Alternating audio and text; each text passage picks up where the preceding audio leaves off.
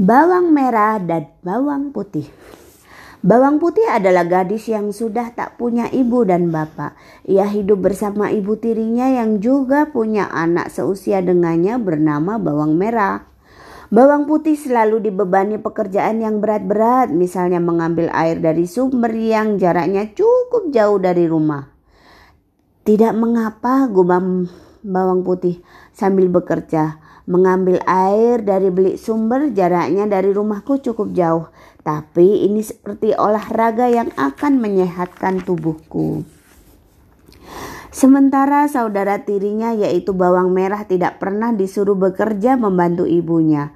Pekerjaan sehari-hari hanya bersolek dan bermalas-malasan. Ngapain bekerja keras? Biar si bawang putih saja yang melakukannya, kata bawang merah. Dulu Aku sering melakukannya, sekarang gantian dong. Bawang putih juga diperintahkan mencari ranting-ranting kayu bakar untuk menanak nasi dan memasak. Namun gadis itu tak pernah mengeluh. Ia jalani hidup ini dengan tabah walau kadang ia merasa diperlakukan secara tidak adil oleh ibu tirinya. Seperti memberi makan ayam, harus dia yang melakukannya. Padahal itu pekerjaan mudah dan bawang merah pasti bisa melakukannya. Ia juga harus menyapu dan menimbun sampah di belakang rumah. Karena sering bergerak tanpa disadari, tubuh bawang putih semakin sintal, padat, dan sehat. Kecantikannya tidaklah berkurang karena kesibukannya mengerjakan pekerjaan rumah. Sementara bawang merah dibiarkan begitu saja. Apabila ada kesalahan sedikit saja, ia selalu dimarahi habis-habisan oleh ibu tirinya. Ingat, jangan ulangi kesalahanmu. Dasar gadis bodoh, jelek, bentak ibu tirinya suatu hari. Maaf bu, saya tidak akan mengulangi kesalahan saya lagi. Maafkan saya ya bu, kata bawang putih dengan sopan. Sudah sana cepat cuci pakaian adikmu, bentak ibu tiri. Bawang merah setiap hari hanya bersolek, ia berusaha berdandan sebaik-baiknya. Namun diam-diam ia harus mengakui bahwa bawang putih ternyata jauh lebih cantik daripada dirinya. Padahal bawang putih tidak pernah bersolek secara berlebihan seperti bawang merah. Mengapa dia tetap lebih cantik dariku? Tanya bawang merah dalam hati.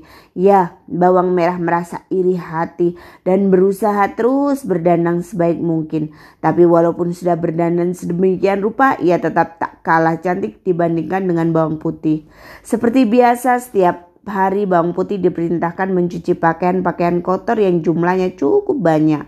Mengapa bawang merah tidak mau belajar mencuci pakaiannya sendiri? Tanya bawang putih dalam hati. Suatu ketika ia mendapati seekor ikan menggelepar-gelepar di atas tanah dekat tepian sungai. Rupanya ikan itu jauh tuh dari jala. Pencari ikan tanpa diketahui si penjala ikan. Kasihan kau ikan, bisik bawang putih sambil membungkuk. Bawang putih membungutnya dan dengan hati-hati ia memasukkannya kembali ke air sungai. Sang ikan menatapnya dengan pandangan terima kasih, kemudian menyelam ke dasar sungai. Sesaat kemudian ikan itu menyembul keluar dan mengeluarkan suara. Terima kasih bawang putih karena mengasihi sesama makhluk dan telah menolongku. Maka aku juga akan membantu kesulitanmu. Hai, kau bisa bicara ikan? Benar, sesungguhnya aku adalah ikan jelmaan dewa. Oh maafkan hamba dewa. Tidak mengapa sekarang masukkan cucianmu ke dalam air pinta ikan aneh itu. Bawang putih memasukkan pakaian kotor-kotor itu ke dalam air. Ikan itu menyelam kembali ke dasar sungai. Begitu bawang putih mengangkat pakaiannya seketika Pakaian itu sudah bersih sekali. Terima kasih Pukulun, terima kasih kata bawang putih berkali-kali. Semenjak saat itu sang ikan menjadi sahabat bawang putih. Bila bawang putih mencuci pakaian di sungai, sang ikan muncul ke permukaan. Dan anehnya bawang putih mampu menyelesaikan cuciannya yang banyak itu dalam tempo yang singkat dan tidak merasa lelah. Kiranya sang ikan jelmaan dewa itu telah membantunya secara gaib. Melihat pekerjaan yang berat dapat terselesaikan dalam waktu singkat, si ibu tiri menjadi curiga. Suatu ketika bawang merah disuruh mengamati dari jauh. Oh, ternyata dia dibantu oleh ikan gaib. Begitu pakaian dicelupkan ke dalam air, seketika itu pakaian menjadi bersih. Hmm, aku ada akal. Bawang merah terus bersembunyi hingga bawang putih pulang ke rumah. Bawang putih merasa sekali tidak menduka jika bawang merah sudah melihat dan mengamatinya sejak tadi. Esok harinya pagi-pagi bawang putih disuruh mencuri kayu bakar dan air untuk memasak.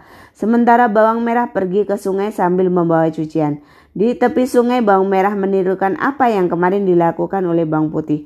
Pada saat ikan ajaib itu muncul, ia langsung menjaring dan menangkapnya. Lepaskan aku, lepaskan aku, teriak ikan itu dengan napas terengah-engah. Apa melepasmu? Enak saja, Kau yang selama ini membantu bawang putih sekarang jangan harap kau dapat melakukannya lagi. Habis berkata demikian bawang merah segera bergegas pulang ke rumah. Pada saat itu bawang putih masih berada di tepi hutan mencari kayu bakar. Ibu, ibu aku berhasil menangkap ikan ini teriak bawang merah di depan pintu. Mana coba ibu lihat saut ibu saut ibu jahat ini sambil menangkap ke rumah Bawang merah mengacung-acungkan ikan emas itu dekat ibunya. Wah, cukup besar juga ya, pasti lezat jika kita panggang. Ah, jangan dipanggang bu, lalu mau apakan? Kita goreng saja agar lebih lezat. Baiklah, terserah kau saja. Lalu bagaimana dengan bawang putih? Tanya ibunya. Hmm, kira dia juga harus dapat bagian dari ikan ini. Bagian apa? Bagian durinya saja, hihi. Bawang merah tertawa kesenangan sambil membayangkan betapa sedih dan kecewanya si bawang putih kehilangan ikan kesayangannya. Demikianlah ikan itu mereka bawa ke dapur, disembelih, dikeluarkan kotoran, lalu digoreng dengan minyak yang panas. Nah, setelah cukup masa, ibu dan anak itu memakannya hingga habis dagingnya. Hanya duri dan kepala yang disisakan oleh ibu dan anak yang dengki itu. Hati-hati sebaiknya kau bungkus duri ikan itu agar tidak menyangka bahwa ikannya telah kita goreng. Pesan ibu bawang merah ketika bawang putih pulang sehabis mencari kayu bakar. Mereka pura-pura berbaik hati, mereka sediakan nasi di atas meja. Lalu bawang putih dipersilahkan untuk makan. Ayo bawang putih makanlah dulu. Ini nasinya sangat hangat dan bungkus berisi lauk lezat. Cepatlah kau buka dan makanlah. Terima kasih. Apakah kalian berdua sudah makan? Sudah cepat kau buka bungkusan itu. Bawang putih membuka bungkusan itu ternyata berisi duri ikan emas. Seketika pucat pasi wajah bawang putih. Kak kalian telah membunuh dan memakan ikan emasku. Teganya kalian. Ibu dan anak itu hanya bisa tertawa penuh kemenangan. Esok harinya terjadilah keajaiban di tempat ikan itu dikubur telah tumbuh tanaman bunga yang indah. Bawang putih merawat tanaman itu dengan penuh kasih sayang. Pada suatu hari ada pangeran kerajaan disertai patih yang mengawal melintas di tempat itu. Pangeran merasa sangat tertarik akan keindahan bunga yang mekar di halaman rumah. Pangeran turun dari kudanya dan bertanya, "Siapakah yang menanam bunga itu?" Begitu melihat ada seorang pangeran memasuki rumahnya seketika bawang merah dan ibunya segera menyambut dengan tergopoh-gopoh. Siapa pemilik tanaman bunga yang indah ini? Tanya pangeran. Hamba pangeran, saut bawang merah. Benarkah kau yang menanamnya? Tanya pangeran. Benar pangeran, tapi pangeran itu malah menggeleng-gelengkan kepalanya.